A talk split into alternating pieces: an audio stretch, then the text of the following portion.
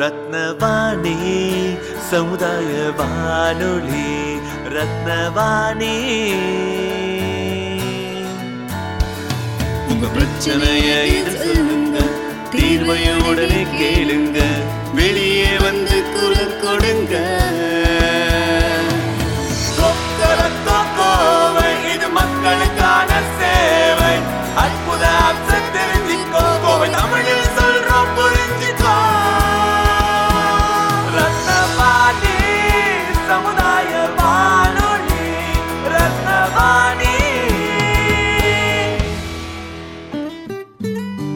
ரத்னவாணி தொண்ணூறு புள்ளி எட்டு சமுதாய வானொலி ஒலிபரப்பு கோவை ஈச்சனாரி ரத்தினம் கல்லூரி வளாகத்தில் இருந்து ஒலிபரப்பாகிறது.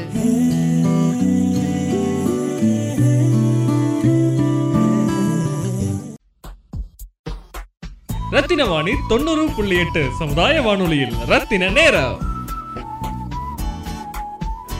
ரத்தினவாணி தொண்ணூறு புள்ளி எட்டு சமுதாய வானொலியில் ரத்தினவாணி நேயர் திரு ஃபாரூக் பாஷா அவர்களின் பார்வையில் தேர்தல் ஆணையத்தின் பணிகளும் ரத்தினவாணியின் தேர்தல் விழிப்புணர்வு நிகழ்ச்சியும். ரத்தனவாணி வானொலி நிலையத்தின் ரத்தனவாணி தொண்ணூறு புள்ளி எட்டு சமுதாய வானொலியின் மூலம் ரெண்டாயிரத்தி பத்தொன்பது ஏப்ரல் பதினொன்று தொடங்கி ரெண்டாயிரத்தி பத்தொன்பது மே பத்தொன்பது வரை நடைபெறுகின்ற பதினேழாவது இந்திய பாராளுமன்றத்திற்கான தேர்தல் விழிப்புணர்வு ஒளிபரப்பானது நமது வானொலியில் மிக சிறப்பாக செய்யப்படுகிறது. அது பொதுஜனங்களுக்கு பெரும் விழிப்புணர்வை தருவதாக உள்ளது. பெண்களுக்கு குறிப்பாக ஆயிரத்தி தொள்ளாயிரத்தி ஐம்பது என்ற தேர்தல் கமிஷனின் நம்பர் எண் கொடுக்கப்பட்டு அதன் மூலம் பெறக்கூடிய விவரங்கள் எப்படி என்பதெல்லாம் விளக்கப்பட்டது குறிப்பாக பள்ளி குழந்தைகளுக்கு பாடம் எடுப்பதைப் போல பெண்களுக்கு மற்ற கிராம பகுதியில் வாழும் பாமரர்களுக்கும் விழிப்புணர்வை தரும் வகையில் நிகழ்ச்சிகள் ஒளிபரப்பப்பட்டன. மற்ற வானொலிகளில் ஒளிபரப்பப்பட்ட இது போன்ற விழிப்புணர்வுகளை விழிப்புணர்வு நிகழ்ச்சிகளை விட இந்த நிகழ்ச்சி மிக பாராட்டுவதற்கும் போற்றுதலுக்கும் உரியதாக இருந்தது. இதற்கு நான் நான் மட்டுமல்ல இதை கேட்கக்கூடிய அனைவரும் நான் நன்றி பாராட்டும் நிலைமையில் இந்த நிகழ்ச்சிகள் எல்லாம் அமைந்திருந்தன என்பதை சொல்லிக்கொள்ள ஆசைப்படுகிறேன். விழிப்புணர்வு தரும் வகையில் நாடகம் ஒன்று ஒளிபரப்பப்பட்டு அதன் மூலமும் இந்த விழிப்புணர்வு தரப்பட்டது. அதுவும் பயனுள்ளதாக இருந்தது. நமது இந்திய நாடு கிட்டத்தட்ட நூத்தி முப்பது கோடி ஜனத்தொகை கொண்ட நாடாக இருக்கிறது. சீனாவுக்கு அடுத்தபடியாக நம் நாடு மிக பெரும் ஜனத்தொகையை கொண்ட நாடாக இருக்கிறது. உலகத்தில் மொத்தம் இருநூத்தி பத்து நாடுகள் இருக்கின்றன. உலக ஜனத்தொகை கிட்டத்தட்ட எழுநூறு கோடி என்பதாகும். நூத்தி முப்பது கோடி இந்திய ஜனங்களில் தொண்ணூறு கோடி ஜனங்கள் வாக்குரிமை பெற்றவர்களாக இருக்கிறார்கள். வாக்களிக்க தகுதி உள்ளவர்களாக இருக்கிறார்கள். கிட்டத்தட்ட எழுபத்தி அஞ்சு சதவீதம் வாக்குரிமை செலுத்தும் நிலையில் உள்ளார்கள். இதற்கென பல ஆயிரம் கோடி செலவு செய்யப்படுகிறது. பத்து லட்சத்து முப்பத்தி ஐயாயிரம் போர்ட்டு பூத்துகள் இதுக்கென அமைக்கப்பட்டு பல லட்சக்கணக்கான ஊழியர்கள் இதற்கு நியமிக்கப்படுகிறார்கள். இவர்கள் பணி செய்வதற்கு பல ஆயிரம் கோடி செலவு செய்யப்படுகிறது. ப- இது இதற்கென தேர்தல் ஆணையமும் அரசும் மிக மிகவும் பிரயணத்த பிரய பிரயத்தனம் ஏற்றுக்கொண்டு உள்ளது. இதையெல்லாம் கருத்தில் கொண்டு இதன் அருமை அறிந்து ஒவ்வொருவரும் வாக்கு செலுத்துவது என்பது கடமையாகிறது. இதை ஒவ்வொருவரும் உணர்ந்து தங்கள் தங்கள் கடமையை வாக்கு செலுத்தும் கடமையை தவறாது மேற்கொள்ள வேண்டும். இப்போ நீங்க எத்தனை எலெக்ஷனுக்கு ஓட்டு போட முயற்சி பண்ணிருக்கீங்க ஐயா? நீங்க இது வரைக்கும். பதினேழு பதினேழாவது பாராளுமன்றத்துக்கு இது தேர்தல் நடக்குது. நான் வந்து பதினஞ்சு இது தேர்தலுக்கு ஓட்டு போட்டிருக்கேன். நைஸ்.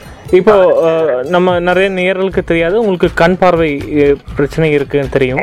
அந்த வகையில் உங்களுக்கு லைக் இந்த ஓட்டு பேப்பரில் போட்ட அனுபவமும் அதே மாதிரி இப்போ மிஷின் லெவலில் வந்த அனுபவத்தை பற்றி தெரிஞ்சுக்கலாங்களா? எப்படி இருந்தது உங்களுக்கு அது? பேப்பர்ல போடும்போது அவங்க பேப்பர்ல அது நாடாளுமன்றத்துக்கு நாடாளுமன்ற தேர்தல் தனியாவோ இல்ல சட்டமன்ற தேர்தல் தனியாவோ வந்திருக்குது. அது தனித்தனியா ஓட்டுப்போது ரெண்டும் ஒரு சேர வந்த காலங்களும் இருக்குது. அதுக்கு தனித்தனி சீட்டு கொடுத்து அதாவது ஓட்டு போட சொல்லுவாங்க. இப்போ வந்து இந்த இவிஎம் வந்ததுக்கு பின்னால அதான் அந்த குறிப்பிட்ட நபருக்கு குறிப்பிட்ட அவங்களோட பட்டனோட நேரம் என்ன அவங்க பட்டனுக்கு நேரு அவங்க பேரு அவங்க சின்னம். எல்லாம் கொடுத்துருப்பாங்க. அதை பார்த்து அது நேரு நம்ம பட்டன் அமைச்சு நம்ம வாக்கை செலுத்துறோம். இதில் எது வந்து உங்களுக்கு ஈஸியாக இருக்குது பயனுள்ளதாக இருக்குன்னு நினைக்கிறீங்க? ரொம்ப ஈஸியாக ஆக்சஸ் பண்ணுற மாதிரி. ஈஸியா இப்ப இப்ப இருக்கிறது ஈஸியா இருக்கு. அதாவது இவிஎம் மூலம் ஓட்டு செலுத்துறது ஈஸியா இருக்குது. ரத்தின வாணி தொண்ணூறு புள்ளி எட்டு சமுதாய வானொலியில். ரத்தின நேரம். ரத்தினவாணி தொண்ணூறு புள்ளி எட்டு சமுதாய வானொலியில். ரத்தினவாணி நேயர் திரு ஃபாரூக் பாஷா அவர்களின் பார்வையில் தேர்தல் ஆணையத்தின் பணிகளும் ரத்தினவாணியின் தேர்தல் விழிப்புணர்வு நிகழ்ச்சியும். அதே மாதிரி இருபது வருஷம் முன்னாடி எல்லாம் இந்த அளவுக்கு டெக்னாலஜி இல்லாத காலத்தில் எப்படி இந்த பிரச்சாரணங்கள் எல்லாம் மக்கள்கிட்ட கொண்டு போய் சேர்ப்பாங்க? அந்த ஞாபகங்கள் கட்சி பேர் இல்லாம? இல்ல இப்ப வந்து ஒரு கிட்டத்தட்ட ஒரு ஒரு மாசம் ஒன்றரை மாசத்துக்குள்ளேயே தேர்தல் அறிவிச்சு பிரச்சாரங்கள்லாம் நடந்து எல்லாம் ஒன்றரை மாசத்துக்குள்ளேயே முடியிற மாதிரி இருக்குது. ஆனா அந்த கால அந்த காலத்துல எல்லாம் ஒரு மூணு மாசத்துக்கு முதல்ல கிட்டத்தட்ட மூணு மாசம். மூணு மாசம் நாலு மாசத்துக்கு முதல்ல அறிவிச்சு அது ஒரு திருவிழா மாதிரி தேர்தல் அந்த பிரச்சாரங்கள் எல்லாம் அந்த எல்லாம் அந்த இதெல்லாம் பெரிய பெரிய நட்சத்திர பேச்சாளர்கள் வந்து பேசுறது எல்லாம் இருக்கும். ஆனா அந்த அந்த காலத்துல எல்லாம் இந்த அளவுக்கு எல்லாம் தேர்தல் கமிஷன்னால அவ்வளவு என்ன சொல்ற கட்டுப்பாடுகள்லாம் அவ்வளவு இல்லாம இருந்தது. இப்போ கட்டுப்பாடு தேர்தல் கமிஷன் விதிச்சிருக்குது ம். அது வரவேற்கத்தக்கது தான் இருந்தாலும் எந்த அளவுக்கு வீழ்ச்சி இருக்குதோ அந்த அளவுக்கு விதிமீறலும் இருக்குது. இல்லாம இல்லவே இல்லை. இப்போ என்ன சொல்றதுங்க இப்போ ஒரு நோய்க்கு ஒரு ஒரு கொசுவினால ஒரு நோய் நமக்கு நோய் ஒண்ணு ஏற்படுதுன்னு சொன்னா அந்த கொசுவுக்கு அந்த எதிர்ப்பு சக்திக்காக நம்ம வந்து ஏதோ மருந்துகளை எல்லாம் பயன்படுத்துறோம் பூச்சிக்கொல்லி அதாவது மருந்து அடிக்கிறது குடிக்கிறது எல்லாம் செய்யறோம் ஆனா அதை அதையே உண்டு உண்டு அதையும் அதையும் மீறி கொசுகள் உற்பத்தி ஆகுது. அந்த அது எதிர்ப்பு சக்தி அதுவும் பெற்று அது வந்து மறுபடி நம்மளுக்கு மேற்கொண்டு நோய்களை உண்டாக்குற மாதிரி இங்க என்னதான் கட்டுப்பாடு கொண்டு வந்தாலும் அதுக்கு தகுந்த மாதிரி டெக்னிக்கா விதிமீறல்கள் நடந்துட்டு தான் இருக்குது இதால இல்லைன்னு சொல்லவே முடியாது. இல்லை. இப்போ நாங்கள் நாங்கள் நம்ம அதான் மன்னிக்கிறோம் குறுக்கிட்டதுக்கு அஹ், இடையில நாங்கள் சொன்ன மாதிரி ஒன்று ஒன்பது அஞ்சு பூஜ்ஜியம் நம்பர் இல்லாட்டி சி விஜில் மொபைல் ஆப்பெல்லாம் அஹ், உங்களுக்கு பயன்படுத்தணும் தோணும். அந்த மாதிரி விதிமீறல் நடக்கும்போது தோணியிருக்கா? இது வந்து என்ன சொல்றதுங்க ஒண்ணு ஒண்ணு ஒன்பது அஞ்சு சைபர் அது வந்து அதான் தேர்தல் கமிஷன் நிறுவப்பட்ட இந்தியாவில் நிறுவப்பட்ட நாள் ஆயிரத்தி தொள்ளாயிரத்தி ஐம்பது. வருஷம் அப்படிங்கிறப்போ ஆமா அந்த வருஷம் நான் அந்த நம்பருக்கு அடிச்சு கூட நான் சும்மா கேட்டு பார்க்கலாமேன்ட்டு என்னோட ஓட்டர் என்னோட ஓட்டர் ஐடி நம்பர் சொல்லி எனக்கு ஓட்டு இருக்குதுங்களா இல்லையான்னு செக் பண்றதுக்கு கூப்பிட்டு கேட்டேன். அதே மாதிரி கூப்பிட்டு கேட்டதுக்கு நம்பர் சொன்னவும் நம்ம என்னோடது வந்து டபிள்யூ டி ரெண்டு. இந்த நம்பர் ஓட்டு இருக்குதுங்களா இல்லையான்னு கேட்டேன். ஓ உங்களுக்கு ஓட்டு இருக்குதுங்க. இந்த இந்த இடத்துல நீங்க ஓட்டு போட்டுக்கலாம் அப்படின்னு சொன்னாங்க. ம். இது பயனுள்ள நல்ல விஷயம் இல்லையா? ஆமாங்க.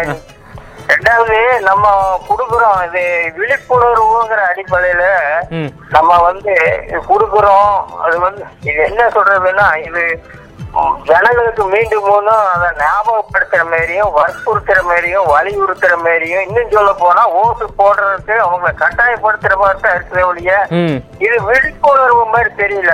நீங்க என்ன இப்படி சொல்றேன் அப்படின்னு நீங்க நினைக்க வேண்டாம். கடந்த பதினொன்னு நாலு. ரெண்டாயிரத்தி பத்தொன்பது முதல் கட்ட தேர்தல் நடந்தது இல்லைங்களா? இந்த அளவுக்கு விழிப்புணர்வு கொடுத்ததுக்கு நூத்துக்கு நூறு டென் பர்சன்ட் ஓட்டு பதிவா இருக்கணும். நீங்கள் சொல்கிறது எந்த ஊர் சொல்லுங்கள் அது காரணம் நாங்கள் கேள்விப்பட்டது வேணா பகிர்ந்துக்க விருப்பப்படுறோம். ஆந்திராவா? நான் சொல்றேன். பொதுவாகவே நான் சொல்றேன் கடந்த பதினொன்று நாலு ரெண்டாயிரத்தி பத்தொன்பது அன்னைக்கு முதல் கட்ட வாக்குப்பதிவு நடந்தது ரொம்ப கம்மியான வாக்குப்பதிவு. குறிப்பாக சொல்ல ஆமா, கம்மியான ஆந்திரா. அதான் ஆந்திரா தெலுங்கானா சைடு இருக்கு ஆமாம் கேள்விப்பட்டது எது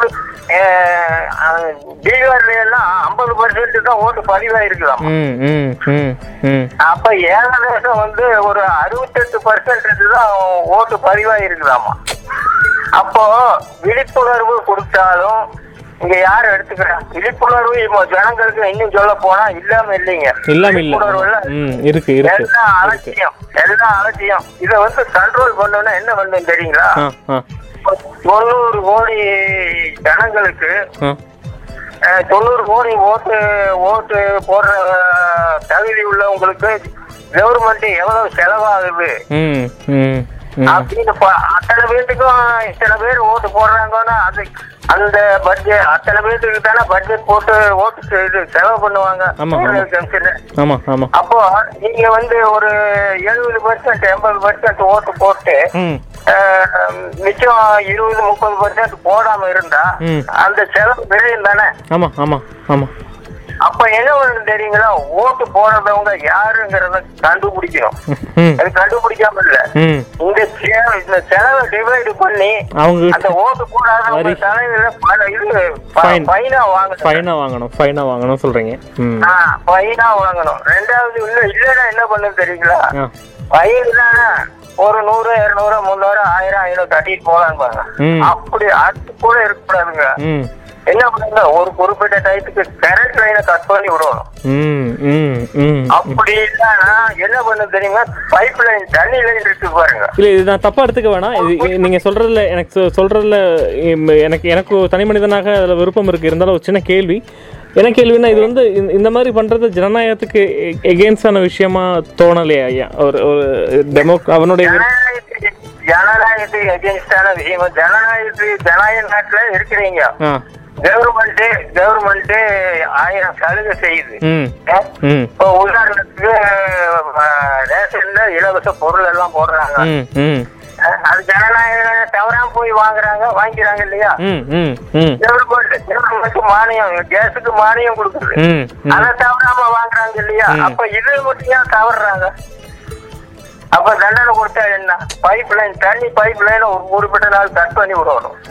இந்த மாதிரி தண்டனை கொடுக்கணுங்க அப்பதான் சரிப்பட்டு வரும். அப்போ நீங்க சொல்ற மாதிரி இந்த ஓட்டு போடாத வந்து நேம் லிஸ்ட்டை கண்டிப்பா சார்ட் அவுட் பண்ணி கண்டுபிடிச்ச அப்புறம் அவங்களுக்கு ஒரு நோட்டீஸ் கொடுத்து அந்த மாதிரி நீங்க சொல்ற மாதிரி செய்யணும்னு முன் வைக்கிறீங்க ஆமா நான் சொல்றேங்க ஆமா. என்ன பண்றாங்கன்னா பார்வை இல்ல ஜனங்க பாருங்க ஆயிரத்தி ஆயிரத்தி அறுநூறு சீட்டு ஆயிரத்தி அறுநூறுல இருந்து ஆயிரத்தி தொள்ளாயிரத்தி நாற்பத்தி ஏழு வரை கிட்டத்தட்ட முன்னூத்தி ஐம்பது வருஷம் இந்தியா ஆங்கிலேயர்கிட்ட அடிமைப்பட்டு கிடந்தது. எவ்வளவு போராட்டம் பண்ணி எத்தனை உயிர் பலிகள் கொடுத்து நாடு சுதந்திரம் அடைஞ்சது. அப்போ இதெல்லாம் இது அவங்க செஞ்சவங்க அதெல்லாம் போராட்டம் பண்ணவங்க அதுக்கு சுதந்திரத்துக்காக பாடுபட்டவங்க கஷ்டப்பட்டவங்க அவங்க எல்லாம் என்ன விவரம் இல்லாதவங்களா? அந்த பெற்ற சுதந்திரத்தை பேணி கலக்கணும்னாக்கா நம்ம வந்து ஆஹ், இந்த மாதிரி ஜனநாயக கடமையை செலுத்தணுமா இல்லைங்களா? இப்போ இந்த ஓட்டு போடாமல் இருப்பதற்கு காரணம் அவங்க இந்த இருக்கக்கூடிய கட்சி மேல இருக்கக்கூடிய அ- அதிருப்தியா சோம்பேறித்தனம் இல்லாட்டி அவங்களுக்கு நான் நாட்டு மேல ஒரு ஒரு கவர்னன்ஸ் மேல ஒரு பங்களிப்பு. அலட்சியம் அலட்சியம். அலட்சியம் ஓகே அலட்சியம். இருக்கிறவங்களும் இருப்பாங்க. பட் இருந்தாலும் ஆமா அவங்களுக்கு நிறைய வாய்ப்புகள் இருக்கு இல்லையா? புதுசா ஒரு கட்சியாவோ இல்லாட்டி வேற ஏதோ சூஸ் பண்றதுக்கு. ஆமா சொல்றது கரெக்ட் தான். ஆமா, ஆமா. எல்லாம் அலட்சிய போக்குங்க. ரத்தின வாணி தொண்ணூறு புள்ளி எட்டு சமுதாய வானொலியில் ரத்தின நேரம். ரத்தினவாணி தொண்ணூறு புள்ளி எட்டு சமுதாய வானொலியில் ரத்தினவாணி நேயர் திரு ஃபாரூக் பாஷா அவர்களின் பார்வையில் தேர்தல் ஆணையத்தின் பணிகளும் ரத்தினவாணியின் தேர்தல் விழிப்புணர்வு நிகழ்ச்சியும். முன்னாடி இருந்த காலத்துல எந்த எலெக்ஷன் வந்து எலெக்ஷன் கமிஷன் அவர்கள் வந்து சிறப்பாக கட்டமைக்கப்பட்டது நல்லா இருந்துச்சு. அது அந்த காலம் ரொம்ப சூப்பராக அவங்க பண்ணாங்கன்னா அவங்க பாராட்டணும்னா எந்த வருஷம்? அவர் பேர் சொல்லாட்டியும் பரவாயில்ல வருஷம் சொல்லி என்ன பண்ணாங்க தெரிஞ்சுக்க விருப்பப்படுறோம். காலமெல்லாம் எனக்கு தோணல. இதனால செயல்பாடுகள் சொன்னாங்க கூட. டிஎன் சேஷன் ஆ ஆமாம் ஐயா பற்றி கேட்டிருக்கோம். டிஎன் சேஷன் கோபால்சாமி இவங்கெல்லாம் இவங்க காலத்துல எல்லாம் ரொம்ப சிறப்பா செஞ்சாங்க. இப்ப வந்து இப்ப இருக்கிறவங்களே நாம மோசம் சொல்றதுக்கு இல்லைங்க என்ன பண்றதுன்னா அவங்கள எல்லாம் என்ன சொல்றது? எனக்கு என்ன சொல்றதுன்னு தெரியல. அவங்க எல்லாம் வந்து அவங்கள கரெக்டா செயல்படுறதுக்கு ஓப்பனாக சொல்றேங்க. அரசியல்வாதிகள் விடுறது கிடையாது. அரசியல்வாதிகள் அவங்கள விடுறது இல்ல எல்லாம் நியாயமானவங்க தான் படிச்சிருக்காங்க மக்களுக்கு சேவை செய்யணும் விருப்பப்படுறாங்க. ஆமா இருக்கிறாங்க. நல்லவங்க. அதாவது ஒரு பத்து பேர் இருக்கிறாங்கன்னா நல்லவங்க அதுல ரெண்டு பேர் இருந்தா. கெட்டவங்க எட்டு பேர் எட்டு இருந்தா, பேரால அந்த அந்த சிஸ்டம் பாதிக்கப்படுது. ரெண்டு பேரை அந்த ரெண்டு பேரை நல்லவங்க இருக்க விட மாட்டாங்க. அதுதான் சூழ்நிலை. அதுதான் சூழ்நிலை. அதே மாதிரி போன எலெக்ஷன் அதாவது சட்டமன்ற தேர்தல் ரெண்டாயிரத்தி பதினாலு நிறைய படிச்சவங்க நண்பர்கள் கிட்ட பே கேட்டப்போ படிச்சவங்க தான் நிறைய பேர் ஓட்டு போடவே போகலன்னு கேள்வி என்னுடைய சர்க்கிளில் கேள்விப்பட்டு நான் பார்த்தது. அப்போ இங்கே கல் கல்வியும் அதான் அந்த கல்வியும் ஓட்டு போடுறதுலையும் சம்மந்தம் வராமல் இருக்கும்போது அவன் படித்த கல்விக்கான ஒரு அர்த்தம் இல்லாமல் அதுக்கெல்லாம் சம்பந்தமே இல்ல கல்வி கல்விக்கும் இங்க ஓட்டு போடுறதுக்கும் இங்க சம்பந்தமே கிடையாது சார். படிக்காத பாமரர்கள் எவ்வளவு ஆர்வமா போய் ஓட்டு உண்மை உண்மை. ஏன்னா ஏன்னா நான் இதுக்கு உதாரணம் கண்ணில் கண்ணில் பார்த்தது முன்னாடி பார்த்த விஷயம் என்னன்னா சிட்கோ சார்ந்து தினமும் வேலைக்கு போகக்கூடிய எத்தனையோ சாதாரணமான மக்கள் அன்னைக்கு எலெக்ஷன் அன்னைக்கு லீவ் இருக்கு சொல்லக்கூடிய சட்டத்தை பற்றி தெரியும் தெரிய வந்தோடனே ரொம்ப சந்தோஷப்பட்டாங்க. நான் என் ஊருக்கு போய் நான் ஓட்டு போட்டே ஆகணும்னு சொல்லி. அதே மாதிரி நிறைய கடைக்காரங்கிட்ட கேட்டப்போ அவங்கெல்லாம் திருநெல்வேலியில் வந்திருக்காங்க மதுரையில் வந்திருக்காங்க. ஸோ அவங்க முந்தின நாள் நைட்டே கிளம்பி ஓட்டு போடுறதுக்காக ஊருக்கு போகிறாங்க சொல்லும்போது அவ்வளோ உணர்வு அவங்ககிட்ட இருக்குது என்பது பாராட்ட வேண்டிய விஷயம். பட் இதே சொல்லுங்க. வந்து அப்பவெல்லாம் வந்துங்க நீங்க ஓட்டு போடுற அன்னைக்கு லீவ் விடணும் அப்படிங்கறதெல்லாம் அவ்வளவு கட்டாயமா வலியுறுத்தி வற்புறுத்தி எல்லாம் சொல்லல. அந்த காலத்தில் இல்லை. ஆமாம் ஆமாம் அப்படின்னா அப்படி இருந்தாலுமே நம்ம வந்து வேலைக்கு போறதுக்குள்ள நம்ம போய் நம்ம ஓட்ட போட்டுட்டு போயிடணும்ட்டு ம். காலங்காத்தால அஞ்சு மணிக்கு ஆறு மணிக்கு கியூல போய் அவங்க ஜனநாயக கடமை எழுதிட்டு போறவங்க அப்ப யாரு தெரியுங்களா ம். பாமரர்கள் தான் பாமரர்கள் படிக்காதவங்க எல்லாம் தான் அந்த மாதிரி செய்யறாங்க ஆனா இப்பவும் சரி அப்பவும் சரி படிக்கிறவங்க அந்த படிச்சவங்க அந்த காலத்து அந்த காலத்துல இந்த காலம் வரல அவ்வளவு பொறுப்பா நான் இந்த விஷயம் இது மாதிரி விஷயங்கள்ல நடந்துக்கிறது இல்ல. இது நம்ம என்னை பத்தி தப்பா எடுத்துட்டாலும் சரி. இல்லை நானும் என்னுடைய என்னுடைய பர்சனல் சர்க்கிளையும் பார்த்த வகையில் படித்தவங்க போல அதுக்கு சொன்ன காரணங்களும் மிகையானதா தோணலை. அதான் கேட்டாங்க ஐயா. ஆமாம் கரெக்டு தான். படிச்சவங்க தான் ஓட்டு போடுறதுல இருந்து தள்ளி நிக்கிறாங்கங்கிறது இல்ல. நான் சொல்ல வர்றது என்னன்னா பணம் படைச்சவங்க செல்வாக்கு உள்ளவங்க செல்வந்தர்கள்லாம் கூட இந்த ஓட்டு போடுறது இருந்து தவிர்த்து நிக்கிறாங்க. அவங்க முக்கிய இடம் இதுல வைக்கிறாங்க ஓகே. இல்லை அது எங்கே உதா சின்ன உதாரணம் மாதிரி ஏதாச்சும் சொல்ல? எனக்கு புரியல அது அந்த அந்த விளக்கம் மட்டும். அந்த அதாவது படிச்சவங்க நம்ம ஓட்டு போடுறது இல்ல பெரும்பாலான பாமரர்கள் கடமை உணர்வோட செய்யறாங்க அப்படின்னு சொல்றோம்ல. அந்த பிரிவுல இந்த இது பணம் படைச்சவங்க பெருங்கொண்ட செல்வந்தர்கள்லாம் கூட இதுல இருந்து ஓட்டு போடுறது அவ்வளவு ஒன்றும் பெருசா எடுத்துக்கிறது எடுத்துக்கிறது இல்லை அவங்க வேற அவங்க வந்து ஓட்டு வரணும் கியூ நிற்கணும் யோசிக்கிறாங்க. ஆமா ஆமா. அதை தவிர்க்கிறவங்க அவங்களும் அந்த இதுல சேருவாங்க. அது வந்து அத- அதான் நான் சொல்றேன் அவங்க படிச்சவங்க தான் அலட்சியம் பண்றாங்க. அப்புறம் நீங்க படிங்க. படிச்சா அறிவு மட்டும் வளர்ந்தா பத்தாதுங்க. பண்பாடும் வளரணும். ஆணும் வளரணும் அறிவும் வளரணும். அதுதான் நாங்க மாரி இது ஆணும் அறிவு வளர்ந்தா பத்தாதுங்க. பண்பாடும் வளரும் சும்மா அறிவு மட்டும் வளர்ந்தா பத்தாது. அறிவு வளர்ந்ததுன்னா வெறும் அறிவோட நின்றுதுன்னா அது உள்ளனார சந்திர மாதிரி தான் ஆகும் பண்பாடு இருந்தா தான் மனுஷனோட நடவடிக்கை அறிவோட பண்பாடு சேர்ந்தாதான் மனுஷன் மனுஷனா இருப்பான். அறிவை மட்டும் பயன்படுத்திட்டு அவன் போனான்னா அவன் அவன் வந்து என்ன சொல்றது? அது தந்திரமும் தான் இருக்கும். கன்னிங் கனிங்னஸ் ஆமா. அதுதான் இந்த போகணும். இப்போ அறிவும் பண்பாடும் சேரணும். ரத்தின வாணி தொண்ணூறு புள்ளி எட்டு சமுதாய வானொலியில் ரத்தின நேரம். ரத்தினவாணி தொண்ணூறு புள்ளி எட்டு சமுதாய வானொலியில் ரத்தினவாணி நேயர் திரு ஃபாரூக் பாஷா அவர்களின் பார்வையில் தேர்தல் ஆணையத்தின் பணிகளும் ரத்தினவாணியின் தேர்தல் விழிப்புணர்வு நிகழ்ச்சியும். அதான் ஒரு இந்திய குடிமகனாக உங்களுக்கு இன்னும் ஒரு சில என்ன சொல்கிறது தேர்தல் ஆணையத்திடம் ஒரு ரிக்வஸ்ட் மாதிரி ஒரு விஷயத்த மாற்றணும் சொல்லி ஏதாச்சும் முன்வைக்க விருப்பம் இருந்தால் சொல்லுங்கள் நாங்கள் வேணால் ஒரு லெட்டர் மாதிரி எழுதி இந்த மாதிரி சொன்னாங்கன்னு சொல்கிறோம் அதுதான் நான் சொல்றேன்னு அதான் நாங்க இந்த போடுறது. தொண்ணூறு கோடி தொண்ணூறு கோடி பேருக்கு ஃபைன் போடுறது ஆமாம் அது செலவு பண்றாங்க. செலவு பண்றாங்க. அதுல வந்து ஒரு முப்பது பர்சன்ட் பேர் ஓட்டு போடலைன்னா அவங்களை எல்லாம் கண்டுபிடிக்கும் கண்டுபிடிச்சு அவங்களுக்கு நோட்டீஸ் கொடுக்க அவங்கள்ட்ட இத்தனை பேத்துக்கு இவ்வளவு செலவுன்னு கவர்மெண்ட் ஒதுக்கி செலவு பண்ணி இருக்குது நீங்க இத்தனை பேர் ஓட்டு போடாம இருக்கிறீங்க.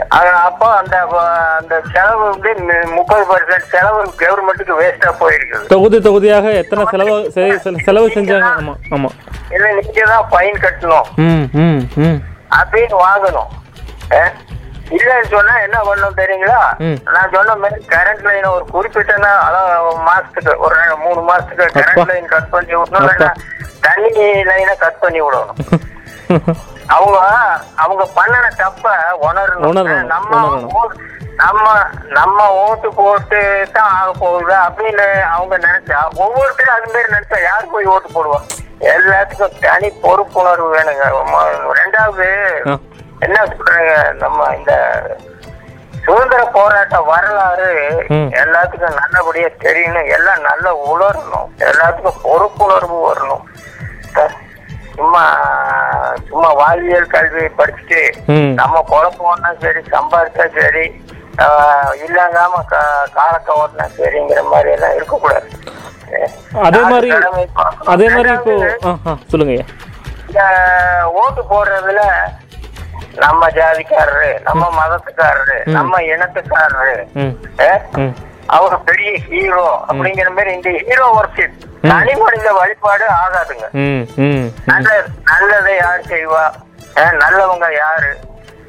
அப்படின்னு சொல்லி பாகுபடுத்தி பார்த்து ஓட்டு போடணும் ரெண்டாவது என்னன்னா எல்லாரும் நல்லவங்களாவும் இருக்க மாட்டாங்க எல்லாரும் கெட்டவமா இருங்க நல்லது கெட்டது கலந்துதான் இருக்கும். நம்ம எதை சூஸ் பண்றோமோ நம்மளுடைய விருப்பப்படி எடுக்கலாம். குணம் நாடி குற்றம் நாடி அவற்றுள் மிகை நாடி மிக்க குழல்னு நல்லது செய்யறவங்க அதிகமா நல்ல நல்ல குணம் உள்ளவங்க நல்லது செய்யறவங்க யாரு. யாரை தேர்ந்தெடுத்து கடந்த காலத்துல யாரை தேர்ந்தெடுத்து நம்ம நல்லது அதிகமா அடைஞ்சோம்? யாரை தேர்ந்தெடுத்து நம்ம கஷ்டங்களுக்கு ஆளானோம் சிக்கலுக்கு ஆளானோம்? அப்படிங்கறதெல்லாம் மனுஷனுங்க ஞாபகம் வைக்கணும். யானை மாதிரி ஞாபக சக்தியில சிறந்தது யானைன்னு சொல்லுவாங்க. ஒவ்வொன்றும் ஞாபகம் வச்சிடணும் அப்பப்ப அப்பப்ப மறந்துடக்கூடாது. காசுக்கு காசுக்கு மயங்க கூடாது காசு எத்தனை நாளைக்கு வரும் அது? அந்த காசு. ஒரு ஒரு ஓட்டுக்கு ரெண்டாயிரம் ரூபாய் கொடுக்குறாங்க அப்படின்னு எல்லாம் சொல்றாங்க காசு அது எத்தனை நாளைக்கு வரும்? காசை வாங்கிட்டு நம்ம ஓட்டை போட்டுட்டு நம்ம தலையில ஓட்டை கமிட்டிட வேண்டியதுதான் அஞ்சு வருஷத்துக்கு ஒரு பரீட்சையில நம்ம இப்போ காலேஜ்லயோ ஸ்கூல்லயோ பரீட்சை எழுதுறோம் ஃபைல் ஆயிரும் அப்படின்னு சொன்னா அரியர் வச்சு எழுதி பாஸ் பண்ணிடுறோம். இது இதுல வந்து நம்ம தவறி போயிட்டோம்னு சொன்னா அஞ்சு வருஷம் அஞ்சு வருஷத்துக்கு ஒன்றும் பண்ண முடியாது. ஒன்றும் பண்ண முடியாது.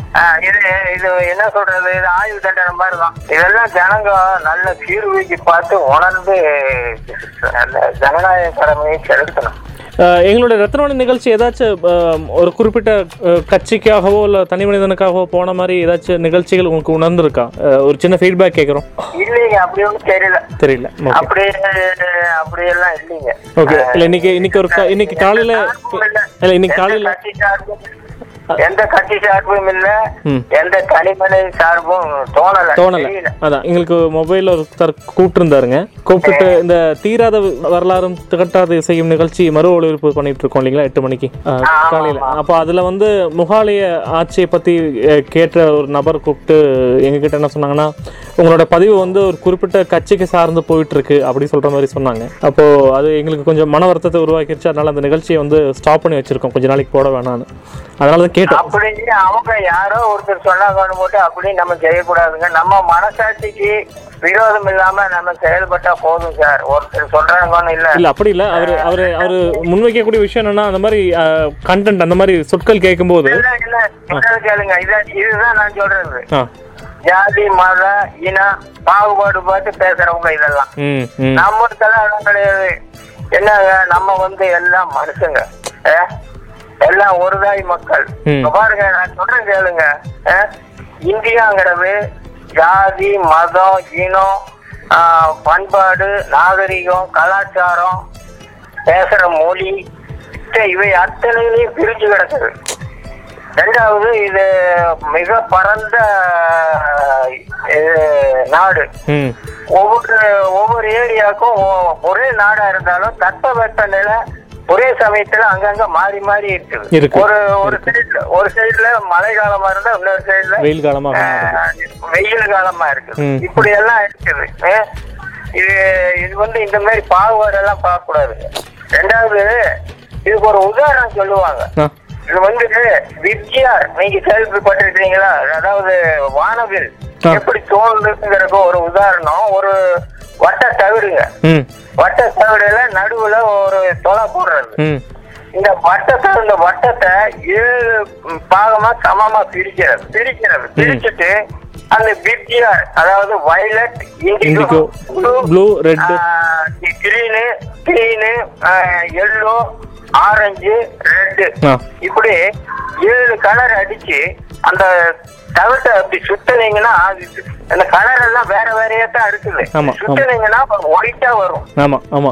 ஆமா. இது மாதிரிதான் இதுதான் இந்தியாவோட வேற்றுமையில் ஒற்றுமைங்கிறது அடையாளம். ம் ம். இது வந்து இதையெல்லாம் ஜனங்க உணர்ந்து பார்க்கணுங்க. அஹ், இதுல வந்து பாகுபாடு பார்க்கறதுக்கு நீங்க சேரரை பத்தி அதுல ஒளிபரப்புனீங்க சோழர் பாண்டியர் பல்லவர் அப்படி இப்படின்னு எல்லாத்தையும் ஒளிபரப்புனீங்க. அதுல முகலையரும் வரும். அதுல ஒரு கட்டத்துல முகலையரும் வரும்.